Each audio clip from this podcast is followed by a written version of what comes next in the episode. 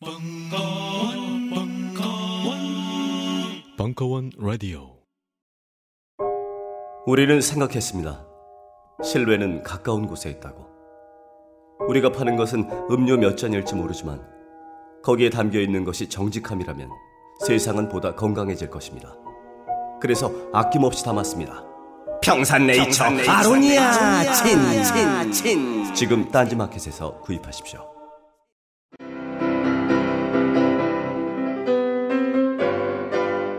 클래식은 너무 멀리 있거나 혹은 너무 가까이 있다.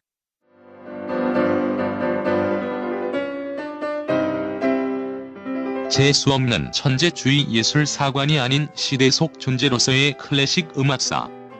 지휘자 겸 피아노 박사의 실현과 함께하는 퍼포먼스형 강좌. 시대 정신과 음악 양식 모두를 아우르는 입체적 이해.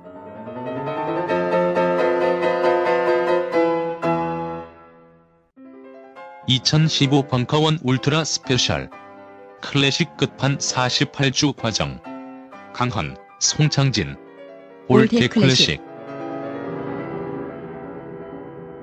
자세한 사항은 벙커원 홈페이지를 참조하세요.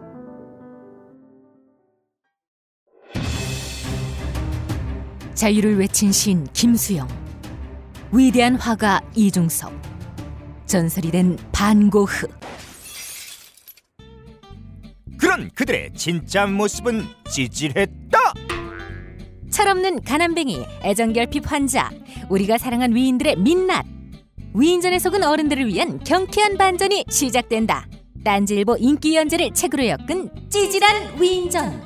완벽하지 않아서 눈물나게 아름답고 찌질했기에 더욱 위대한 그들의 삶이 전하는 위안과 감동. 딴지일보 홀짝 기자의 찌질한 위인전. 전국 서점과 온라인 서점 딴지마켓에 있습니다. 위즈덤 하우스.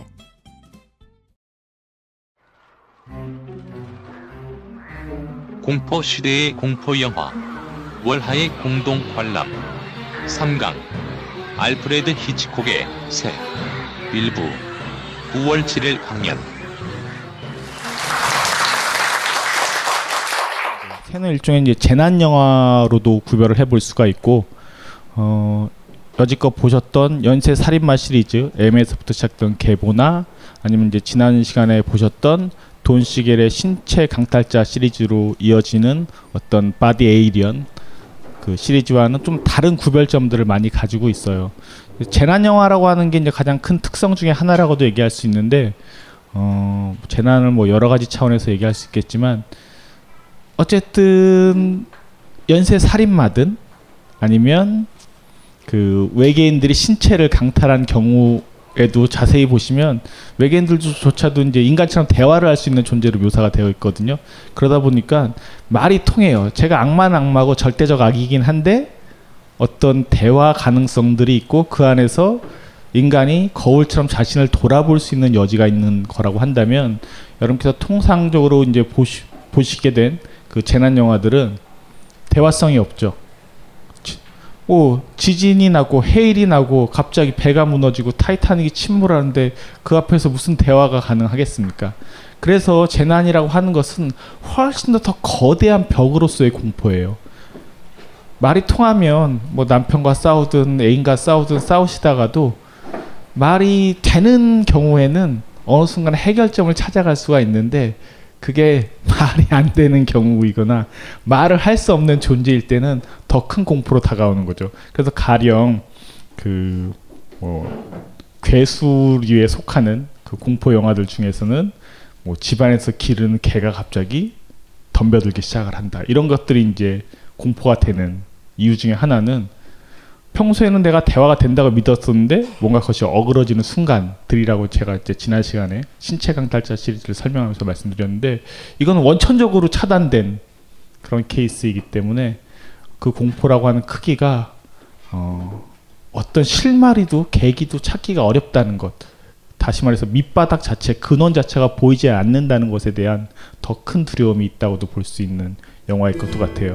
이런 뭐 재난 영화적 관점에서도 볼 수 있고 사실은 히치콕의 영화가 워낙 유명한 만큼 수많은 비평과 해석들이 이어져 왔기 때문에 오늘은 아, 저새두 마리를 올려주셨네. 네. 아무튼 저는 맨 인 블랙 같군요. 네. 그 저 새들이 나오는 공포 영화를 보시고 나서 새에 대한 얘기를 하고 약속드린 대로 새에 대단히 중요한 포인트가 되는 시점 변화 컷을 한번 읽어보는 시간을 갖고요. 그리고 또 쉬셨다가 오늘은 파생작들을 아주 많이 보지는 않을 겁니다.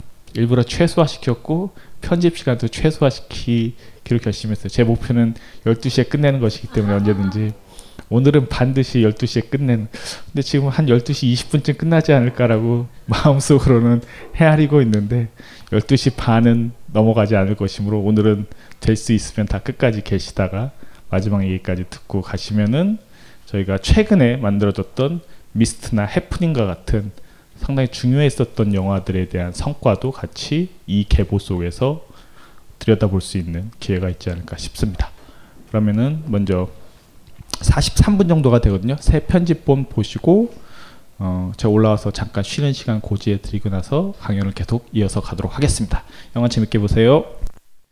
이 히치콕의 새는 워낙 많이 인구의 회자가 된 작품이라 사실 잘 분석해봤자 본전밖에 못 차리는 별로 남는 게 없는 그런 분석이긴 한데 그럼에도 불구하고 그 역시 계속 반복적으로 읽어봐도 좀 흥미로운 구석이 많은 영화라고도 할 수 있을 것 같아요. 근데 제가 초반에 그 새에 대해서 설명을 드리면서 재난 영화라고 볼 수 있다라고 말씀드렸었는데 사실 재난 영화는 지난주에 오셨을 때 다 본 거예요.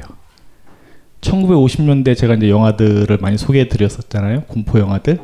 그때 뭐 원폭이라든가 냉전 시대 우화를 다뤘던 그런 외계인 나오는 영화들이 사실은 또 재난 영화이기도 해요. 지구의 종말이나 어떤 그 핵에 의해서 자연물이 파괴가 돼서 거대 괴수들로 만들어져 가지고 침공한다. 물론 그 이전에 이제 킹콩이나 이런 영화들도 부분적으로 이제 재난 영화로 만들어졌지만 실제로 재난 영화가 가장 유행했던 시기는 1950년대 라고 얘기할 수 있고 이때 인류의 종말이나 뭐 지구가 폭파하는 영화들까지도 계속 만들어졌었고요. 그래서 1960년대까지 몇 년이 흘러오게 되는데 새 역시도 이제 그러한 계보 속에 놓여 있는 작품이라고 말씀드릴 수가 있을 것 같습니다. 어, 재난 영화가 주는 공포는 뭐냐? 물 것 같아요. 재난은 왜 무서운가요? 흔히 재난 영화는 그냥 무서우니까 뭐 해가 안 뜨니까 뭐 이렇게 생각하실 수 있지만 사실 재난이 주는 공포의 핵심은 뭐냐면 질서의 파괴라고 정리할 수가 있어요. 그러니까 질서라는 게 뭐냐면 우리가 늘상 일상적인 시스템 속에서 살잖아요. 질서 속에서 사는 거잖아요. 언제 시간이 되면 아침밥을 먹고 때가 되면 학생들은 출근을 하고 그런 질서들이 매번 있기 때문에 우리가 그 질서 속에서 사실 안정감과 안도감을 느끼는 거거든요. 근데 그 질서가 만약에 붕괴가 됐다. 혼란이 오기 시작을 하는 거죠. 하나의 예를 들어볼까요? 그 요즘 이제 어플리케이션이 많으셔가지고 지하철이나 버스 타실 때 이 버스가 언제 올지 물론 이제 버스 승강장에는 그런 시스템들도 갖춰져 있긴 합니다만 잘 보시잖아요. 뜨문 뜨문 오는 버스 지역에 사실 때 그런 버스를 타야 될 때 저도 이제 그 버스 어플을 통해서 보거든요. 근데 가끔 그럴 때가 있어요. 어플엔 분명히 온다고 5분 뒤에 올 걸로 예상되는 건데 안 오는 거죠. 어, 이게 뭐가 이상한데? 갑자기 집에 전화해 보기도 하고 야 뭔가 이상해. 뭐 나중에 알고 봤더니 그 어플 시스템이 잘못됐다든가 버스 시스템이 고장 날 때도 있잖아요, 그런 것들이 있어서 제대로 작동이 안 되면 괜히 불안해지죠. 근데 불안해질 수밖에 없는 게 나는 그 시간에 그 질서에 맞춰서 모든 생활들을 맞춰놨기 때문에 그때 그 버스를 못 타면은 택시를 타고 쫓아가야 되거나 뭔가 다른 것들을 자꾸 간구하고 생각해야 되기 때문에 인간이라고 하는 존재가 어떤 안락함, 편안함, 안온함을 느끼는 것은 사실은 질서 안에 들어와 있을 때 느끼는 거죠. 뭐 더 비근한 예로 좀 학교가 멀리 떨어져 있어서 대학교나 이런 경우 이제 버스를 타고 가셔야 돼요. 대학 버스를 타고 가셔야 될 때 그 버스를 놓치면 아, 오늘 지각인데 하면서부터 갑자기 마음이 불안함이 엄습해 오기 시작을 하죠. 괜히 쓸데없이 긴장을 하게 되고 그래서 인간은 그 질서로부터 파괴된다는 것, 질서로부터 벗어난다는 것에 대한 기본적인 공포를 누구나 다 가지고 있어요. 재난 영화가 주는 가장 거대한 공포는 어제의 태양이 오늘의 태양과 다르다고 느꼈을 때 일어나는 공포라고 라고 말씀드릴 수 있어요. 시간 테이블이 달라지는 거죠. 그래서 내가 움직여야 되는 패턴이 달라지고 어떤 행동 반경들이 달라질 때 공포가 생기는 거죠. 그럼 이런 재난 영화들의 결론은 어떻게 되겠습니까? 2012 같은 영화들 보면 그 재난 영화의 전형적이잖아요. 뭐 화산이 폭발하고 지진이 일어나고 해일이 밀어닥치고 그 영화는 마치 롤러코스터를 타는 것처럼 놀이공원처럼 하나하나 코스별로 프로그램을 만들어서 짠 시나리오예요. 그래서 전 그 영화 보면서 에머리는 참 시나리오 편하게 쓴다. 쉽게 쓴다. 그 다음엔 예상할 수 있는 재난이 뭐가 있을까? 뭐 이런 식으로 단계를 전개하는데 결국 재난 영화의 결론은 어떻게 되겠습니까? 어떻게 되겠어요? 아니죠. 저 질서의 파괴가 재난의 핵심이라고 말씀드렸잖아요. 그렇죠. 질서의 회복이 결론이 되는 거예요. 질서가 다시 복귀가 된다고요. 질서의 파괴라고 하는 재난은 일시적인 공포로서만 작동을 할 때 통상적인 대중 영화에서는 이 드라마도 만들어내고 카타르시스도 만들어내고 그리고 다시 회복이 될 때 극장 나올 땐 안도에서 돌아오셔야 될 거 아니에요. 극장 나왔는데도 계속 to be continue가 되면 뭔가 불안하고 찜찜하고 해결이 안 된 채 마치 화장실에 갔다가 다 처리하지 못하고 나온 것처럼 그런 불안함을 갖게 되겠죠. 대중영화는 대단히 컨벤션, 관습적이기 때문에 그런 부분들이 말끔히 해결될 때 사실은 이제 편안함을 느끼게 되는데 새는 그런 점에서 달라요. 50년대 공포 영화를 이미 히치콕은 거쳐왔기 때문에 그리고 그런 영화들 많이 봐왔기 때문에 똑같이 하고 싶어 하지 않는 대표적 감독인 거죠. 비슷한 소재들을 다루지만 제가 첫 시간 때 연쇄살인마 영화들을 보여드리면서도 히치콕 영화 뭔가 좀 미묘하게 다른 점들이 있다라는 말씀을 드렸던 거와 마찬가지로 그래서 60년대 이 새를 만들기 바로 전에 최대 히트작인 사이코를 만들었거든요.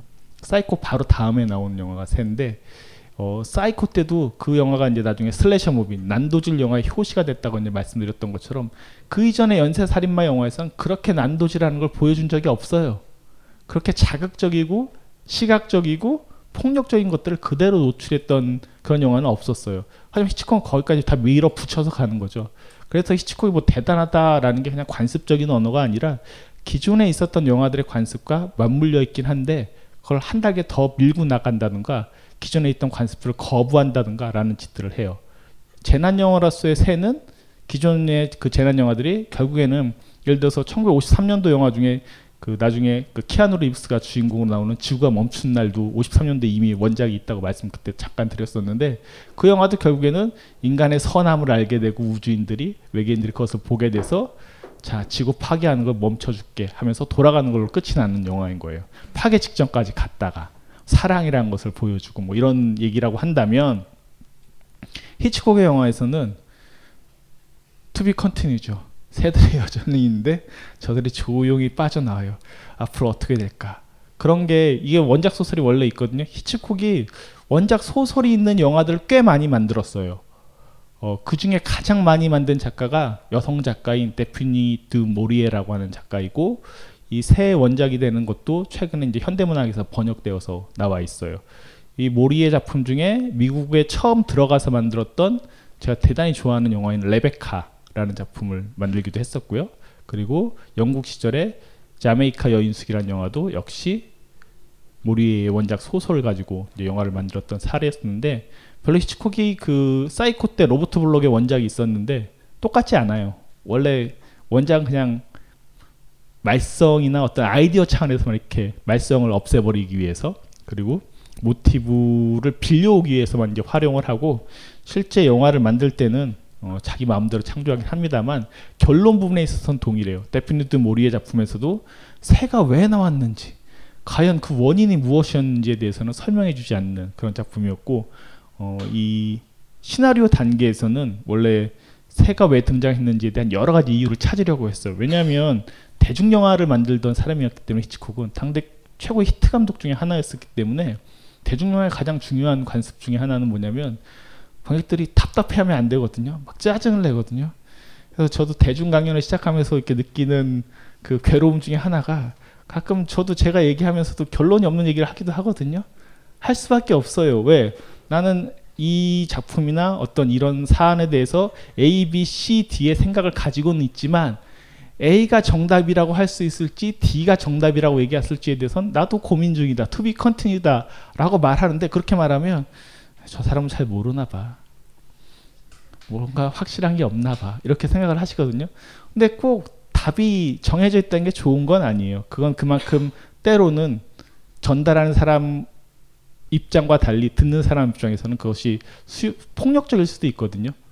이거야 라고 말하는 게 대단히 그 압박감으로 다가올 수도 있거든요. 어떻게 보면 이제 제가 주로 하는 워딩도 그렇고 이 자리에서는 여러 가지 어떤 케이스들을 통해서 답은 자기가 찾아가는 거죠. 그것까지 뭐 제가 책임져야 돼요. 전 그렇게 생각하지는 않거든요. 답은 본인들이 찾아가시는 거예요. 다만 더 많이 근사치에 가까운 어떤 방향들을 알려준다든가 아니면 영화를 갖고 이제 얘기할 때는 더 심도 깊거나 이전에는 제대로 다뤄지지 않았던 어떤 차원들을 열어준다든가 하는 것이 저의 기본적인 목적이기도 합니다. 여하튼 다시 새로 돌아가서 말씀드리면 이 영화도 그래서 결론이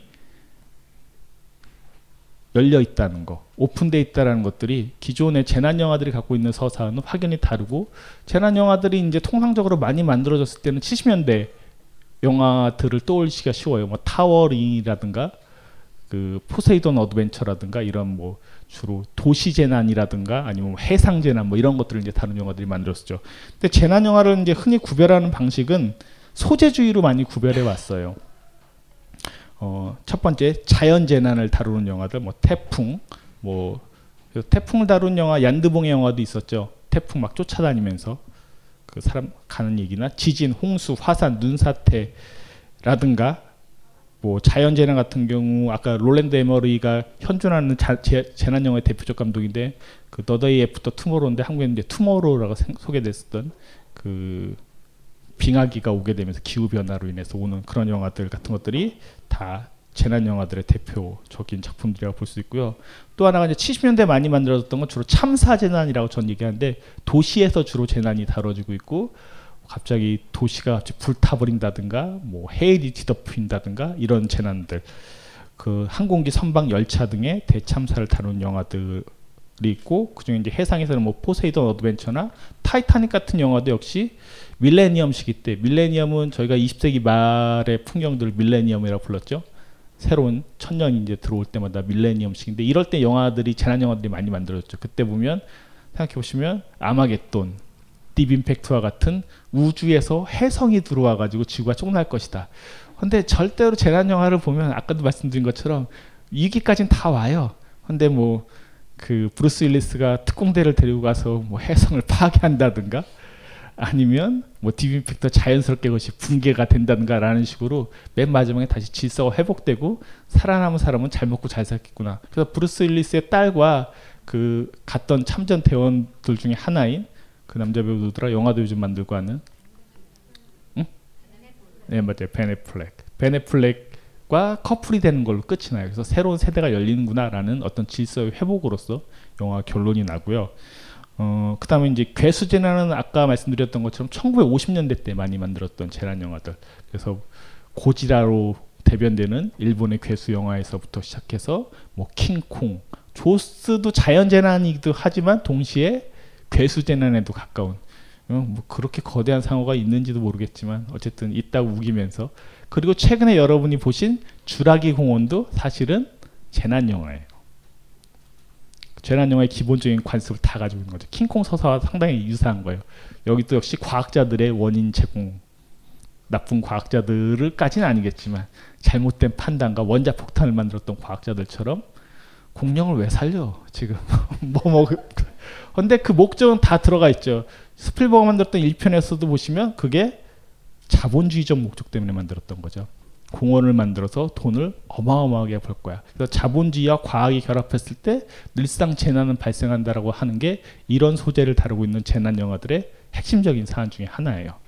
그리고 끝으로 이제 아까 밀레니엄 시기 때 대거 등장했었던 그리고 1950년대 때도 외계인 서사들 1940년대 때 제가 로스웰 사건이 만들어졌었 그, 그 보도됐다고 지난 시간에 말씀드렸었죠. 그때부터 외계인 서사가 펼쳐지는데 50년대 때 그래서 외계인들의 침공들을 다룬 영화들이 많이 만들어지고 H.G. 웰즈의 우주 전쟁을 포함해서 수많은 외계인 침략 서사들이 만들어지면서 어, 중 2000년대 되기 전에는 밀레니엄 시기 때는 해성들의 재난을 다뤘던 영화들이 만들어지는데 그런 식으로 따지면 새도 역시 자연 재난 쪽에 가깝다고 볼 수 있겠죠.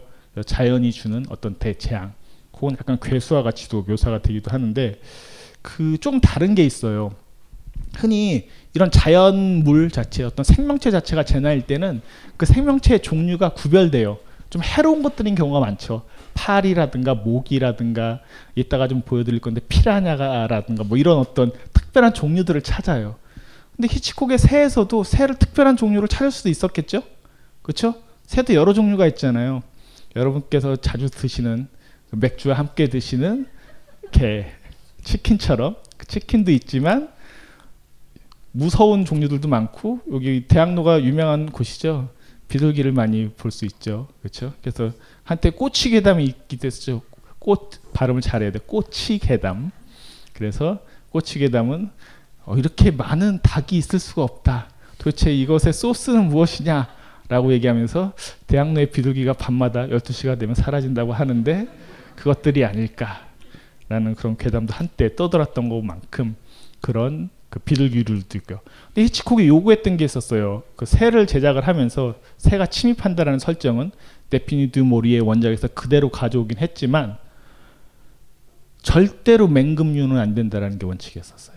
그래서 대부분의 새들 보면 까마귀가 좀 무, 한국에서는 좀 무서워하지만 사실은 다른 문화권에서는 까마귀가 길조에 속하는 경우들도 대단히 많이 있어요. 미국권에서도 흉조가 아니에요, 까마귀가. 한국에서 유독 까마귀가 흉조예요. 그래서 우리는 까마귀를 보면 아 재수없어 라고 하지만 사실 제가 늘상 말씀드린 것처럼 문화라는 것은 그 문화권의 어떤 관습에 의해서 형성된 산물이에요. 여러분들이 갖고 있는 문화에 대한 인식, 자연물에 대한 인식이 정확하게 그게 아니라는 거죠. 학습된 것일 뿐이에요. 그래서 자꾸 생각이 바뀌게 되면 내가 알고 있는 그 수많은 시절을 겪어오면서 선입견에 형성된 것들이 자꾸 의심스러워져요. 자꾸 이제 너무 의심하시다 보면 회의론자가 되기 때문에 좀 귀찮은 종류의 인간이 될 위험은 있습니다만 제가 늘상 영화를 보면서 다른 문화권에서 영화를 만들 때 그런 자연물들이나 대상들을 유심히 보셔야 된다고 하는 이유 중에 하나가 우리가 알고 있는 많은 인식들이 절대적인 게 아니라는 거죠. 상대적인 것일 뿐만 아니라 대단히 선입견에 의해서 형성된 것들이 많이 있어요. 어쨌든 그래서 까마귀도 길조라고 보기 때문에 좋은 의미에서 저 새를 갖다 쓴 거예요. 무서워. 근데 우리는 이미 까마귀에 훈련이 돼 있어서 항공객들은 까마귀가 공격하는 게 역시 불길해라고 생각하시겠죠. 그게 다른 거예요. 영국이나 미국에선 저 영화를 처음 봤을 때 그렇게 생각하지 않았다는 거죠. 안녕하세요. 용산에서 가장 믿음 가는 조립 PC 전문 업체 컴스테이션의 이경식입니다. 당장이라도 사용하고 있는 컴퓨터를 들어다 던지고 싶을 때 그럴 때를 대비해 저희 컴스테이션이 용산 선인상가 21동 1층 130호에서 기다리고 있습니다. IT 강국에 걸맞게 믿을만한 조립 PC 컴스테이션이 신뢰를 바탕으로 그 기회를 제공해 드리겠습니다. 궁금하신 점은 문의 주십시오. 011-892-5568번입니다. 우주 최강의 만족스러운 서비스를 제공해 드리는 저희 컴스테이션이 늘 기다리고 있겠습니다. 딴지스에게 F1 같은 존재 컴스테이션은 조용한 형제들과 함께합니다.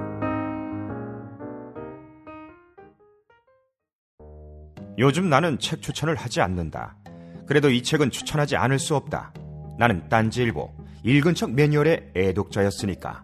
이웃시민 고전은 직접 반려들어 읽는 게 가장 좋다. 그게 여의치 않으면 너부리의 읽은 척 매뉴얼을 읽어라. 읽은 척 매뉴얼은 고전들의 뒤틀린 소개이자 색다른 비평일 뿐만 아니라 그 자체로 고전과 맞먹는 유사 고전이다. 고종석 그는 딴지일보 역사를 통틀어 가장 딴지적 글쟁이다. 김어준 고전이 얼마나 재밌는가를 은하계에서 가장 재밌게 설명하는 책. 딴지 편집장 너브리의 고전문학 읽은 척 매뉴얼. 아직 고전을 모르는 분들께 그리고 이미 고전을 알고 있는 분들께도 강력 추천합니다. 지금 바로 전국 서점에서 만나보세요. 딴지 마켓에서 구입하는 분께는 저자 사인본을 배송해 드립니다.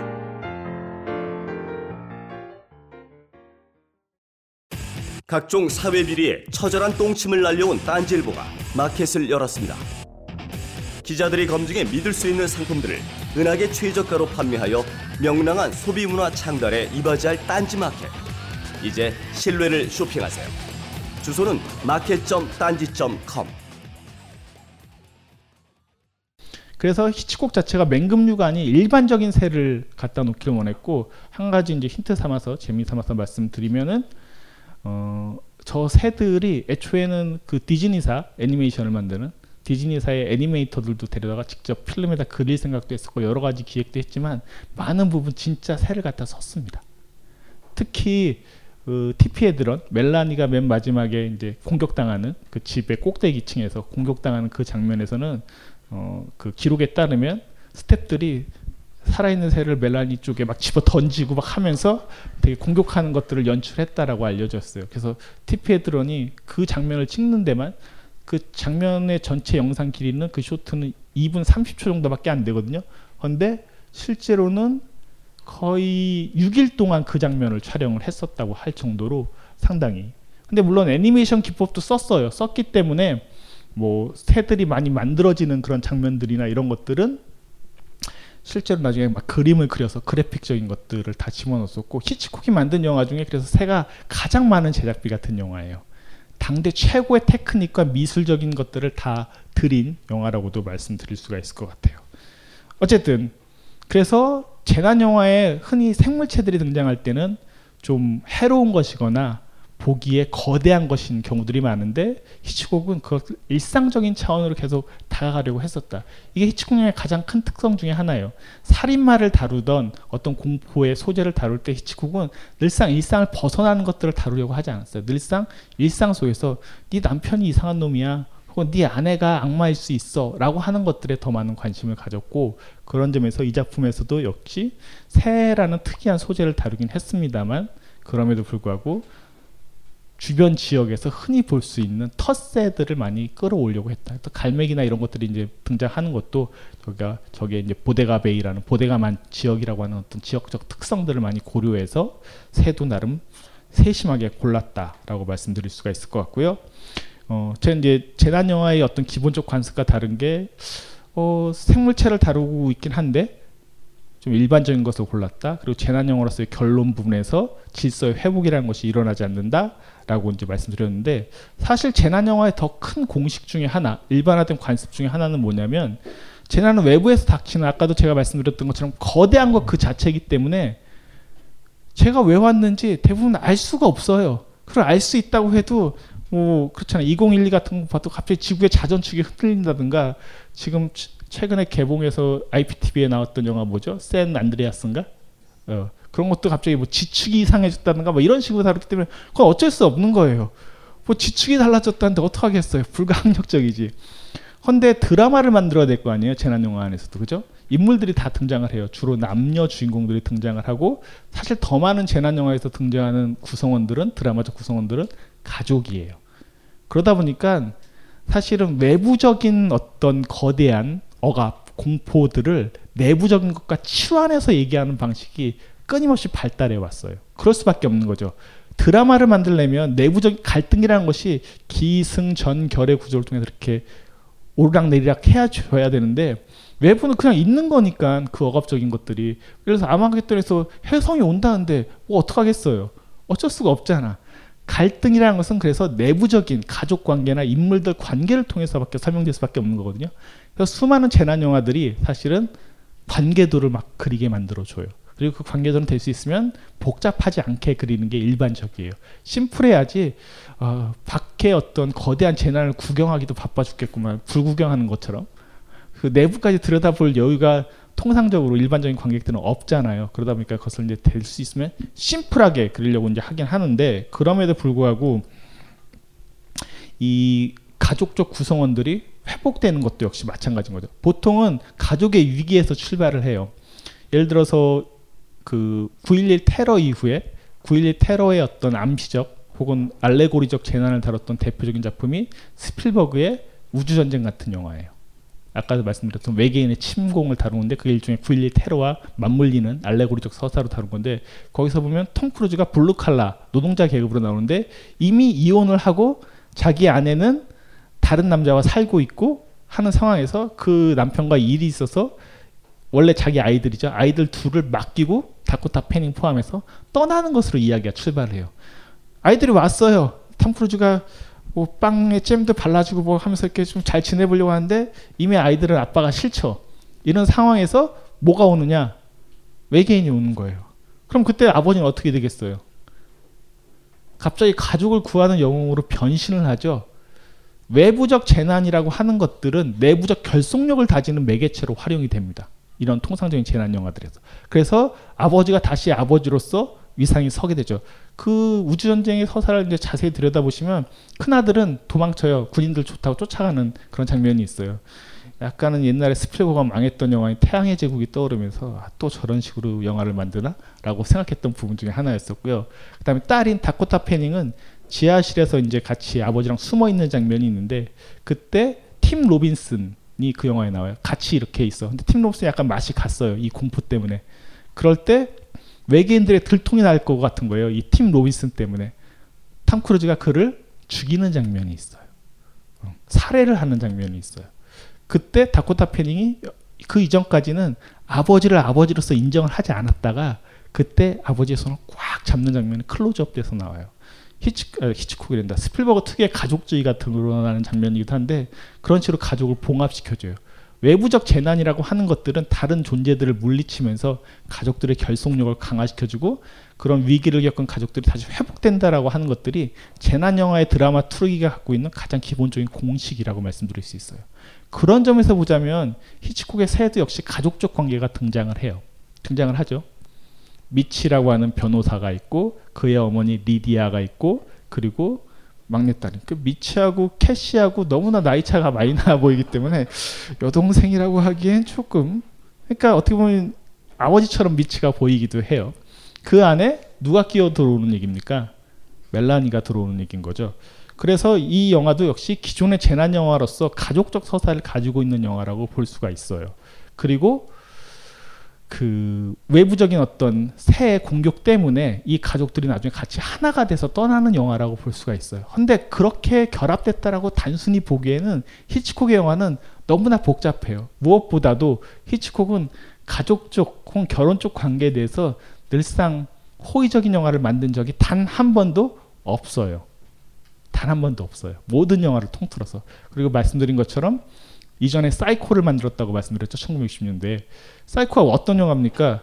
그 베이츠 모텔, 노먼 베이츠가 있는 모텔에 마리온이라고 하는 이쁜 여성이 들어오니까 갑자기 그 노먼 베이츠의 또 다른 영혼을 사로잡고 있는 어머니가 나타나서 마리온을 난도질하는 영화잖아요. 여자가 들어오면 어떻게 되는 겁니까? 난도질 해야 되는 거죠. 이게 60년대를 전후로 한 히치콕적 영화 서사의 대단히 중요한 핵심 중에 하나였었어요. 남성 주인공도 대부분 어머니의 지배에 놓여 있어요. 정신적 멘탈 세계가. 이 영화에서도 마찬가지예요. 미치는 어머니에게 쉽게 거역하지 못하는 그래서 주말마다 저 정도 나이가 된 남자가 주말마다 어머니를 돌보기 위해서 매번 보데가 베이로 간다는 것 이거는 어느 정도 마마보이란 얘기인 거죠. 혹은 마마보이가 최소한 아닐지라도 어머니의 영혼에 사로잡혀 있는 그런 남성이라고 볼 수 있는 거예요. 응? 효자. 효자 하세요. 농담이고요. 예, 그런 인물이기 때문에 그 멜라니가 들어왔을 때 적대감 드러내요. 사실 영화적으로도 계속 그것이 표현되죠. 리디아의 어떤 얼굴 표정이나 그런 적대감들이 표현되기 때문에 그 이따가 다시 이제 편집되는 쇼트들을 분석해드리기 위해서 잠깐 볼 장면 중에 하나인데 음, 처음에 새한테 공격당하는 게 누굽니까? 영화에서 멜라니예요. 어. 언제 공격당하냐면 잉꼬를 캐시 선물을 몰래 갖다 놓고 돌아오다가 배에서 이렇게 미치가 잘 받았나 관찰하고 있다가 돌아오는 중에 갑자기 새한테 탁 맞는 게 첫 번째 공격이었었어요. 그리고 이 영화의 맨 마지막 엔딩은 새들이 한번 이렇게 좀비처럼 막 달려드는 장면이죠. 문창 틈으로 굴뚝으로 달, 달, 달려드는 거 말고요. 그 다음에 집 전체를 공격하는 장면이 있는 다음에 새벽 무렵이 되었을 때 어, 멜라니가 무슨 소리가 들리는데 밀, 그 미치를 깨워서 데려가려고 했더니 자고 있는 거예요. 그래서 혼자 올라가죠. 2층으로 올라가서 이렇게 불등을 켜보다가 갑자기 막 공격당하는 장면. 이 영화에서 마지막으로 당하는 것도 역시 멜란이에요. 그러니까 멜라니가 처음으로 당한다는 건 다시 미치의 집안에 다가가기 위한 어떤 행동을 취했을 때 그거에 대한 리액션으로서의 새 공격이 나온다라고 이렇게 그 심리학적으로 혹은 정신분석학적으로 보는 관객들은 저 새가 어머니적인 어떤 모성성 다시 말해서 히치콕의 사이코에서 난도질하는 그 어머니의 캐릭터와 닮아 있다라고 분석을 하기도 해요. 근데 그렇게만 보긴 힘들어요. 여러 가지 복잡한 게 있어요. 그래서 여기서 여러 가지 갈래 해석들이 나오고 여러 가지 입장으로 이해해 보실 수가 있을 것 같은데 1차적으로 그렇게 얘기를 할수 있는 측면들이 있다. 동시에 새는 그냥 남성 그 자체일 수도 있어요. 왜냐하면 이 영화에서 처음 모든 사건의 시작은 그 새를 파는 곳에서 그러니까 샌프란시스코에서 미치가 멜라니에게 접근하는 장면인 거잖아요. 알면서도 모른 척하고 점원 것처럼 대하다가 그 카나리아를 그 놓치게 되고 그것을 다시 잡아서 넣었을 때 그런 대사를 하는 장면이 있죠. 기억하실지 모르겠습니다만 그 멜라니 그리피스라고 하는 여자를 여기 지금 집어넣는 거다. 뭐 이런 식으로 이제 대화를 치는 장면이 있거든요. 그 얘기는 사실은 이 영화 전체하고 맞물리게 되는 거예요. 이 결혼하지 않은 독신남인 이 미치는 결국에는 멜라니를 잡아놓게 되는 얘기거든요. 이 가족안을 거든요. 근데 멜라니는 어떤 여성이냐? 사실 동시에 같이 이해하는 게 중요하죠. 어, 신문사 사장의 딸이고 부잣집 딸이고 상당히 센세이션을 일으키는 도발적인 여성이에요. 1963년도 여성이 담배를 길거리에서 막 편안하게 피고 뿐만 아니라 히치콕의 그 영화에 나오는 또 주요한 여성들의 특성이 60년대 영화에 보면 마리온드 사이코에서 자동차를 혼자 몰고 가거든요. 여기서도 이제 혼자 이렇게 두 시간 반 되는 거리를 샌프란시스코에서 보데가메까지 이렇게 운전하는 장면이 있어요. 드라이버 하는 여성이라는 것은 현대적 여성의 상징이자 60년대적 관습에서 봤을 때 여전히 약간 좀 아, 잘난 체 한다 도시녀구나 뭐 한국에서 역시 그런 그 말들이 여러 가지 있습니다만 그런 식으로 말할 수 있기 충분한 여성이고 또 신문을 통해서 로마에서 있었던 어떤 분수 트레비스 분수에 들어갔던 사건 같은 것들이 보도가 돼 있기 때문에 상당히 그 가심란에 오르는 좀 재수 없는 도시녀 캐릭터라고 볼 수가 있어요. 근데 이 멜라니가 어떻게 변모를 하는지 새 공격과 맞물려서 한번 생각해 보시면 처음에는 그런 여성이었지만 그것 때문에 결국에는 보데가 베이에 갔다가 떠나지 못하게 되죠. 그렇잖아요. 떠나려 계속 하잖아요. 내일 갈 거야, 내일 갈 거야인데 첫날 저녁 때 초대를 받아서 저녁을 먹고 애니의 집에서 머물 때 다시 전화가 오죠 미치로부터. 아, 내일 캐시의 생일이니까 생일 파티에 와줬으면 좋겠어. 거, 거부 거부 하는 것 같다가 다시 가기로 해요. 그리고 그때부터는 새 공습이 본격적으로 시작되면서 혼자 샌프란시스코에 돌아갈 엄두를 내지 못한 채 새 때문에 발목이 묶이게 되고 결국에는 새 때문에 나중에 엄청난 뭐 그 공중전화 박스에서의 공격을 당하기도 하고 계속되는 공격을 겪게 되면서 최종적인 공격까지 받으면서 이 그 어떻게 보면 뇌세적이고 도발적이고 상당히 자신만만했던 여성이 머리에 붕대를 칭칭 맨 채 거의 눈이 초점이 풀린 모습으로 그 어머니 리디아 앞에 안겨서 차에 타고 하나의 차에 타는 가족이 되는 장면. 결국에는 여자 길들이기, 말괄량이 길들이기 서사라고도 볼 수 있는 측면이 있죠. 그때는 새를 대단히 남성적 공격 지점으로 해석할 수 있는 여지가 있는 영화이기도 해요. 충분히 그것도 가능한 독해가 되겠죠. 그래서 새라는 것이 어떻게 보면 이 집안에 미치의 집안에 부재하는 게 뭡니까? 계속 그리고 끊임없이 언급되는 거 맞아요 아버지예요. 특히 새가 첫 번째 집안을 공격했을 때 그 굴뚝을 통해서 확 들어왔을 때 그 어머니 리디아가 아버지 초상화가 삐뚤어진 거 보고 안타까워하면서 이렇게 세우는 게 있어요. 그리고 그 애니가 죽고 나서 집에 돌아와서 어 그때 그 미치한테 뭐라고 공격하는 말이 아버지가 살아계셨으면 점점점 하다가 미안해 내가 잘못했어 라면서 바로 수그러들긴 합니다만 그 아버지에 대한 부재를 느끼고 있기 때문에 그런 아버지의 물리적 폭력성이라고 하는 것들이 새와 치환돼서 이해될 수 있는 여지도 충분히 있는 영화다. 이렇게 보기 시작하면 아, 히치콕의 영화는 보기보다 상당히 복잡할 뿐만 아니라 이런 심리적인 인물들의 관계를 되게 정교하게 엮는 감독이 아닌가. 정교하게 엮는지 아닌지까지 사실 솔직히 잘 모르겠어요. 하지만 그런 부분들을 분명히 건드리게 만드는 해석의 여지를 열어놓은 영화이기도 하고 뿐만 아니라 수많은 평자들과 이해에 의해서 히치콕 영화는 다채롭게 해석되어 왔기 때문에 어, 이런 식으로도 해석해 볼 수 있지 않을까 싶은 생각이 들고요. 첫 번째 이제 그래서 새는 어머니 리디아일 수도 있고 두 번째 남성적 폭력 내지는 미치일 수도 있다라고 말씀드렸고 한편으론 애니일 수도 있겠죠. 애니 선생님. 음, 왜 애니는 아니겠어요? 애니는 어떤 여성이에요? 애니는 리디아를 가장 잘 알고 있는 여성이에요. 이 영화에서. 그리고 애니가 그 편집본에 정확히 들어있던 걸로 제가 기억을 하는데 그 첫 이제 하룻밤을 지낼 때 캐시의 생일 파티에 참석하기 전에 같이 밤을 보낼 때 얘기를 통해서 리드아에 대해서 끊임없이 얘기해 주는 게 다 애니예요. 4년 전에 내가 미치하고 샌프란시스코에 만나서 가까워지려고 했고 들어가려고 했지만 리디아에 의해서 제어되었다. 공격당해서 내가 여기 그냥 이렇게 선생님이 되기로 했다 라고 얘기하는 거예요. 그러면서 그, 그런 얘기를 하죠. 우정이라도 난 미치와 계속 친하게 지내고 싶다. 그리고 리디아에 대해서 아, 저 여자는 오이디푸스 콤플렉스에 사로잡혀 어쩌고저쩌고 얘기하다가 말꼬리 흐리면서 아 그런데 그 리디아가 어머니 리디아가 가장 싫어하는 건 뭐냐면 두려워하는 것은 홀로 남겨진다는 거다라고 얘기를 해요. 그 말은 사실은 애니의 대사이기도 해요.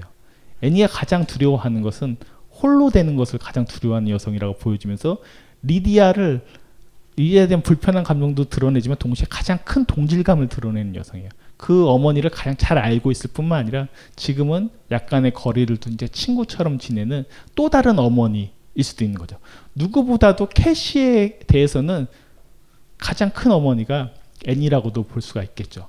그래서 캐시가 어떻게 여성들과 관계를 하느냐라는 것들도 이 가족 관계의 그림들을 다양하게 그리게 해주는데 인꼬를 선물한 이후 그리고 첫 번째 굴뚝을 통해서 공격을 당한 이후 리디아가 그 집안에서 망연자실하게 있고 결국 그 멜라니가 차를 대접해서 이렇게 위로를 시키고 여기 있으라고 그런 말을 들었을 때 그때 캐시가 그 무렵쯤에는 나 멜라니랑 같이 잘래 라고 대사를 쳐요 영화 속에서 다시 말해서 이 집안에서 어머니가 바뀌게 되는 그런 모습들을 보여주는 것이기도 하죠. 그런 점에서 이 멜라니뿐만 아니라 지금 멜라니가 이제 어떻게 보면 그 뻐꾸기란 새가 그런다고 그러잖아요. 그 남의 둥지에다 자기 알 갖다 놓고 자라게 한다고 얘기를 하잖아요. 뻐꾸기와 같은 새처럼 사실은 이 집안 안에 들어와서 기존에 있던 어머니를 밀쳐내는 서사라고도 볼 수 있거든요. 그게 다 복합적으로 부분적으로 다 들어와 있어요. 어떤 게 다 지배적인 영화는 아니지만 새라는 게 남성적 폭력과 관련되는 건 멜라니가 어떻게 변모에 가는가라는 입장일 때만 가능한 독해인 것 같고 그 나머지는 사실은 새라는 존재는 여성적 불안, 히스테리, 공포라는 것과 다 맞물려서 각각의 장면에서 복잡하게 전개가 되는 양상이라고 볼 수 있을 것 같아요. 그래서 새는 여성적 공포이기도 하고 한편으로 새가 여성적 공포라고 생각을 해보면 우리는 그 사이코의 마지막 장면이 생각이 나요. 그 voice off된 속마음 소리를 보여주는 것처럼 노먼 베이츠가 나는 파리 한 마리도 죽이지 못해. 내가 아들을 죽였다니 저런 몹쓸 말을 하는 사람들에게 항변하겠어. 나는 얌전한 사람이야. 뭐 이렇게 하는 장면들이 마치 새의 찍찍거림과 같이 이렇게 묘사가 되어 있거든요. 어떤 새의 찍찍거림이라고 하는 그 느낌들을 여성적 히스테리와 연결시켜서 이 영화에서 끊임없이 보여줘요. 흥미로운 게 이 영화에서는 그 인공적인 사운드가 하나도 쓰이지 않았습니다 음악을 거부했어요. 버나드 허먼이라고 하는 히치콕 영화뿐만 아니라 당대 최고의 음악 감독이었던 허먼을 기용하긴 했습니다만 허먼한테 가장 힘들었던 이유 중 하나가 대부분 새소리만을 사용해서 영화적 사운드를 만들어라. 그래서 영화 전편을 보셔도 이 영화에서는 그 흔히 있을 법한 뭐 음악이나 이런 것들이 전혀 사용되고 있지 않는 영화라고도 말씀드릴 수가 있어요. 그런 점에서 히치콕의 영화는 우리가 흔히 대중영화 감독이라고 생각합니다만 엄청나게 실험적이고 안 해봤던 짓을 희한하게도 잘하는 감독 중에 하나였었어요. 60년대 때 이미 전성기이기도 했습니다만 이런 시도들을 한다는 것 자체가 저로서도 상당히 놀랍지 않나 싶은 생각이 들기도 하고요. 뭐 유일하게 뭐 다른 소리가 있다고 한다면 애니가 교실에서 애들 노래 가르치는 거. 뭐 그 정도가 유일하게 음악적 소리가 나오는 장면인데 그 소리조차도 새 칙칙거림 소에 압도돼서 마치 그런 것처럼 들리기도 해요. 그래서 그런 부분들도 상당히 좀 흥미롭지 않나 싶은 생각이 들어요. 이게 새를 독해할 수 있는 여러 가지 그 심리학적, 정신분석학적 해석 법들이었었고요. 더 정교하거나 더 미묘하게 할 수 있는 부분들도 분명히 있습니다만 큰 틀은 여기서 조금 변형되거나 새롭게 이합 집산되면서 형성된다고 말씀드릴 수 있을 것 같고 또 한편으로는 끊임없이 이제 이런 영화를 보고 있다 보면 계속 궁금증을 갖게 되는 거죠. 어, 도대체 새는 왜 등장했을까? 새는 왜 왔을까? 왜 온 거지? 왜 왔을까요? 그걸 집요하게 묻다 보면 두 가지 길로 빠지게 돼요. 하나는 요즘 같으면 이제 음모론에 빠지게 되죠. 음. 새는 소련이 보낸 거야. 뭐 이렇게 생각하게 되는 거죠. 음. 그렇게 될 수 있어요. 음모론에 빠지게 되거나 아니면 더 큰 음모론은 뭐 외계인이 보낸 거야. 뭐 이렇게 되는 거. 그게 이제 50년대부터 쭉 만들어진 지난 시간에도 설명드렸던 것처럼 음모론과 같이 결합됐을 때 나타날 수 있는 양상이고 또 하나는 이제 묵시록이 되는 거죠. 종교적인 것으로 빠지게 돼요. 실제로 이 영화에서도 그 카페테리아에서 사람들이 모여가지고 논쟁을 벌이는 장면이 있어요. 아마추어 조류학자 여성도 있고 그리고 술 취한 아저씨. 근데 이 히치콕이 너무나 교묘하다고 전 느껴지는 게 많은 사람들이 아 그 술 취한 아저씨의 그 이사야서를 읽고 하는 장면들을 통해서 이 영화는 묵시록을 다루고 있다라고 하지만 카산드라 서사가 있잖아요. 카산드라가 이제 그리스 신화에 나오는 그 여성 시, 그 예언자인데 예언은 정확하지만 신뢰라는 것을 그 아폴로 신이 뺏었기 때문에 그 카산드라의 말을 들으면 신뢰가 안 가서 아무도 믿지 않는 하지만 정확한 예언을 하는 그런 예언자인 거예요. 마치 술 취한 남자가 예언을 하고 있기 때문에 그런 식의 묵시록적 서사를 전개하고 있기 때문에 그런 점에서 보자고 한다면 아무도 신뢰하지 않는 거죠. 그래서 묵시록으로 이 영화를 잘 안 보게 돼요. 일반적인 관객들은. 술 취한 아저씨가 술꾼이 하는데 뭐 이상한 거지 뭐 이렇게 생각하게 만들어준다는 거죠. 그것도 히치콕이 자신의 영화를 종교적인 테마 쪽으로 자꾸 이끌어가지 않으려고 하는 본인의 무의식적인 욕망 중에 하나를 드러낸 것이라고도 말씀드릴 수가 있어요.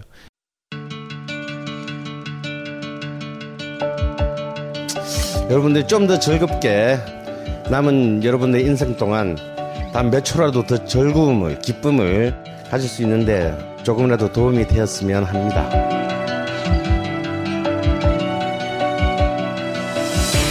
미국 역사에서부터 비엔나 궁정을 거쳐 한국 근현대사까지 강헌이 주목한 음악사의 역사적 장면들 음악평론가 강헌의 첫 책 출간 이름하여 전복과 반전의 순간 지금 바로 딴지마켓에서 구매하실 수 있습니다.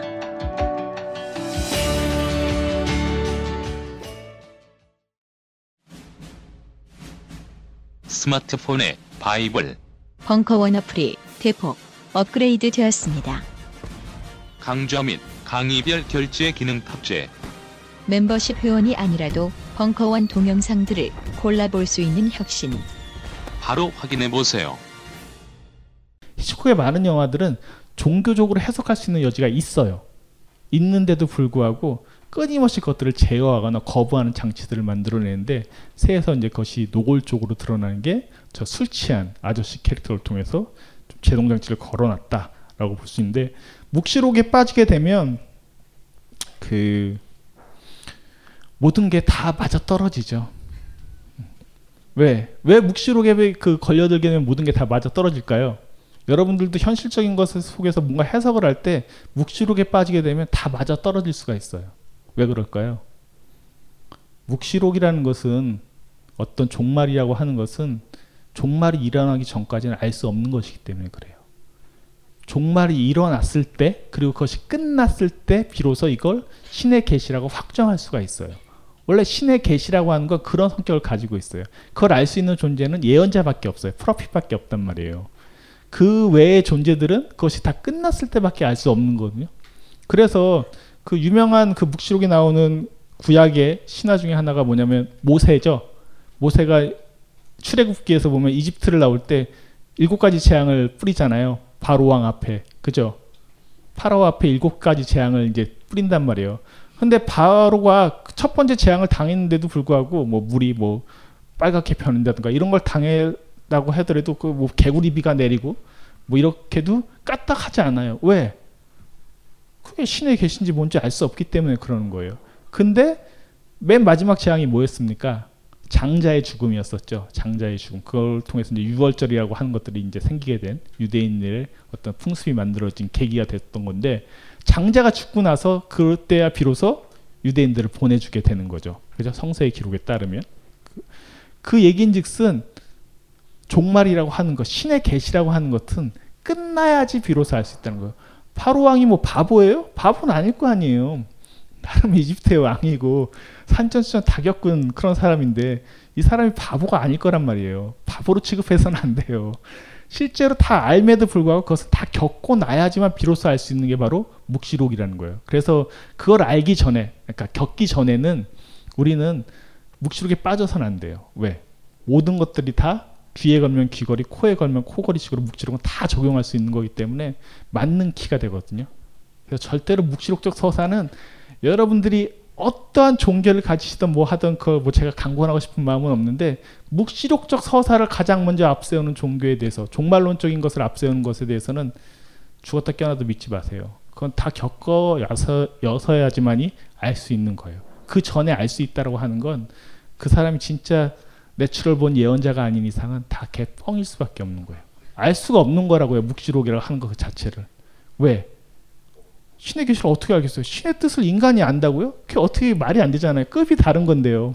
어차피 모르는 세계란 말이에요. 불가지론적 세계임에도 불구하고 종종 이 서사는 현실에서도 혹은 종교적 포교 활동에서도 너무나 강력하게 영향을 미치고 있어요. 전 그럴 때마다 가장 씁쓸하고 슬퍼요. 어떤 종교를 가지고 있다고 하는 것까지는 뭐 다 저는 좋다고 생각을 하는데요. 그걸 묵시록적 서사와 연결시켜서 포교를 하는 것을 믿고 있다는 것에 대해서는 아, 진짜로 그냥, 그냥 아주 상식적으로 생각을 해봐도 말이 안 되는 거죠. 묵시록을 어떻게 알겠어요? 알 수 없는 거라니까요. 알아서도 안 되고 알 수도 없고 알고 싶어도 아무리 기도하고 뭐 연부를 외워도 지랄 발광해도 알 수 없는 게 묵시록인 거라고요. 여러분들이 진짜 특별한 개인이라고 생각하시지 않는 이상, 짠다르크라고 생각하시지 않는 이상은 알 수 없는 거라고요. 무슨 말씀인지 아시겠죠? 네. 그래서 영화에서도 마찬가지로 묵시록적인 것들을 강조하는 영화들은 그냥 사이비적 환타지에 가깝다고 보시면 돼요. 그런 영화들이 좋을 수도 없고 히치콕 역시도 이 문제에 대해서는 언급을 하긴 합니다만 터치하고 넘어갈 뿐이지 그것을 아주 진중하게 다루고 있지는 않습니다. 끝으로 아까 제가 그 묵시록 얘기를 하면서 어 그런 말씀 드렸죠. 새는 소련이 보낸 거야. 실제로 1960년 3년도에 그게 있었어요. 왜냐하면 1962년 10월 28일에 그 유명한 쿠바 미사일 사태가 일어나요. 그게 뭐냐면 후르시초프 시절이었었는데 그 쿠바에 미사일 기지를 소련이 세우겠다는 거예요. 이제 냉전이 한참 절정에 달했던 시기였었는데 그때 미국의 대통령은 누구냐면 암살당한 케네디예요. 케네디가 성명을 발표해요. 소련 군함 한 척이라도 이쪽으로 지나가면 다 쏴버리겠다고. 그래서 미국 사람들은 그 당시 다 물건을 사재기하고 어? 저희 얼마 전에 사재기 하는 사람들 있었죠. 북한이 이제 온다고 하니까 그렇게 했대요. 사재기하고 집에다 그때는 가정에 벙커를 만들어 놓는 게 여기만 벙커가 아니에요. 여기는 뭐 북한이 언제 올지도 모르겠는데 왜 벙커를 왜 만든 거야? 실제로 벙커를 집안에 만들어 놓고 그런 것들이 비일비재한 일 중에 하나였다고 해요. 그래서 그 이 세를 그 쿠바 사태에 대한 어떤 정치적 운유를 해석하는 경우들도 종종 있지만 사실 그렇게 정교하지는 않고 그렇게 하기도 상당히 힘들어요. 하지만 63년도, 62년도를 전후로 했던 시기엔 냉전이 한 극에 달했으므로 어떤 새나 다른 이런 재난 영화적 서사들에 대해서 이런 알레고리적 정치 독해를 하는 것들은 흔했다. 마치 9.11 테러 이후 많은 미국의 블록버스터 영화들을 9.11에 대한 포스트 9.11 영화로 해석을 해내는 거와 마찬가지로 그렇게 해석할 수 있는 여지는 충분히 있었고 그 당시에서는 훨씬 더, 더 많이 이루어졌다. 흥미롭게. 왜? 미국인들이 영국인들이 직접 목격하고 겪는 영미권에서의 현실이었었기 때문에 당연히 그렇게 해석할 수밖에 없는 측면들이 있기도 했었습니다.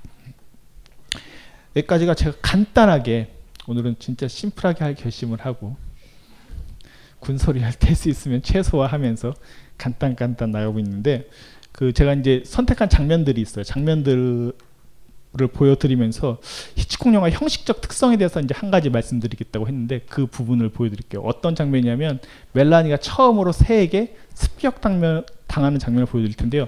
사운드는 일부러 줄여주시겠어요? 그 장면 아까 다 보셨기 때문에 사운드를 최소화해 주시면서 히치콕 영화의 원리를 설명드릴게요. 히치콕 영화의 가장 기본적인 원리는 두 가지로 이루어져 있어요. 뭐냐면 보는 주체와 보여지는 대상이에요. 소위 말해서 영화에서 shot, reverse shot이라고 하는 간단한 원리로 이루어져 있어요. 근데 이게 일종의 쿨레쇼프 효과라고 말씀드렸었죠.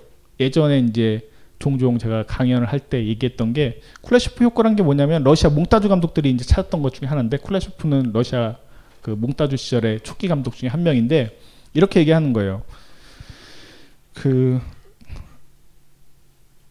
장면 A를 어떤 한 남자가 이렇게 침을 흘리고 있는 장면을 찍어서 만들어 놨어요. 그리고 일주일 뒤에 그 이 장면은 이제 모스크바에서 찍었는데 일주일 후에는 그 뭐 다른 뭐 프랑스 파리에서 그 빵이 김이 모랑모랑 나는 장면을 찍었어요. 그 두 장면을 붙이면 어떤 효과가 나오냐?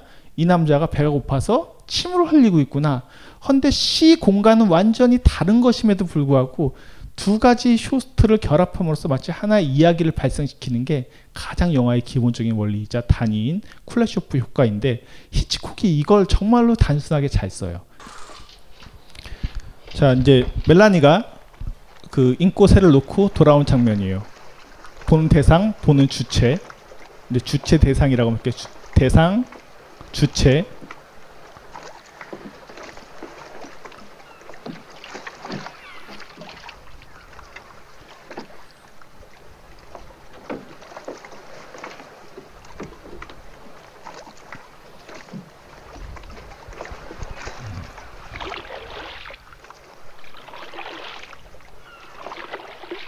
대상 이제 미치가 나오는 게 보이고요. 주체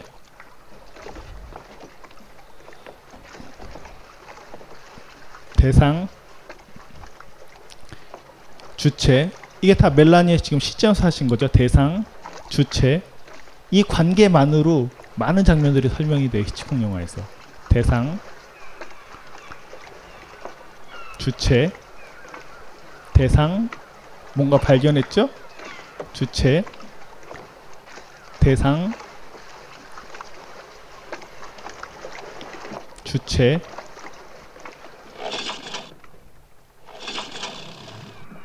갈매기가 들어오고요. 대상이 지금 있고요. 그리고 이 장면을 통해서 이 사람이 주체로 바뀌고 멜라니가 대상으로 역전되는 순간이에요. 주체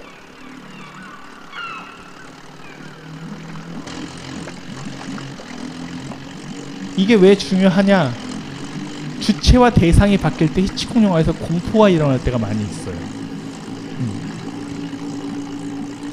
여전히 그 멜라니 중심 보면 주체 대상 대상이고요 이게 주체 바라보는 주체죠. 대상 주체 대상 주체 대상 주체 대상 우리가 히치콕의 영화 대단히 다양한 시- 그 변주를 쓴다고 생각하지만 shot reverse shot이라고는 가장 단순한 편집 원리 하나만으로 사실은 긴장감 넘치는 화면들을 만들어내고 있다는 건 여러 영화들 통해서 이제 설명이 돼요. 주체 이때 갑자기 제3의 이형물인 새가 들어와서 공격한다. 그리고 대상도 자기의 피로 바뀌게 되고 뛰어드는 멜라니. 이 장면과 연결해서 보여드리고 싶은 게 히치콕의 훔쳐보기를 다루고 있는 주체 대상을 다룬 가장 유명한 영화 뭐냐면 그레이스 켈리가 등장하는 이창이라고 하는 영화예요. 훔쳐보기의 대표적인 영화로 잘 알려져 있죠. 시점이 주체 대상의 관계가 역전되거나 뒤흔들렸을 때 히치콕 영화에서는 폭력이 일어나고 공포가 일어나요. 이 장면에서도 주체 대상이 계속 지금은 그 멜라니 시점으로 전개가 되다가 저때 미치의 시점이 들어오게 되면서 공포가 일어나요. 이 장면이 또 한 번 이 영화에서 일어나는 순간이 있습니다. 그게 언제냐?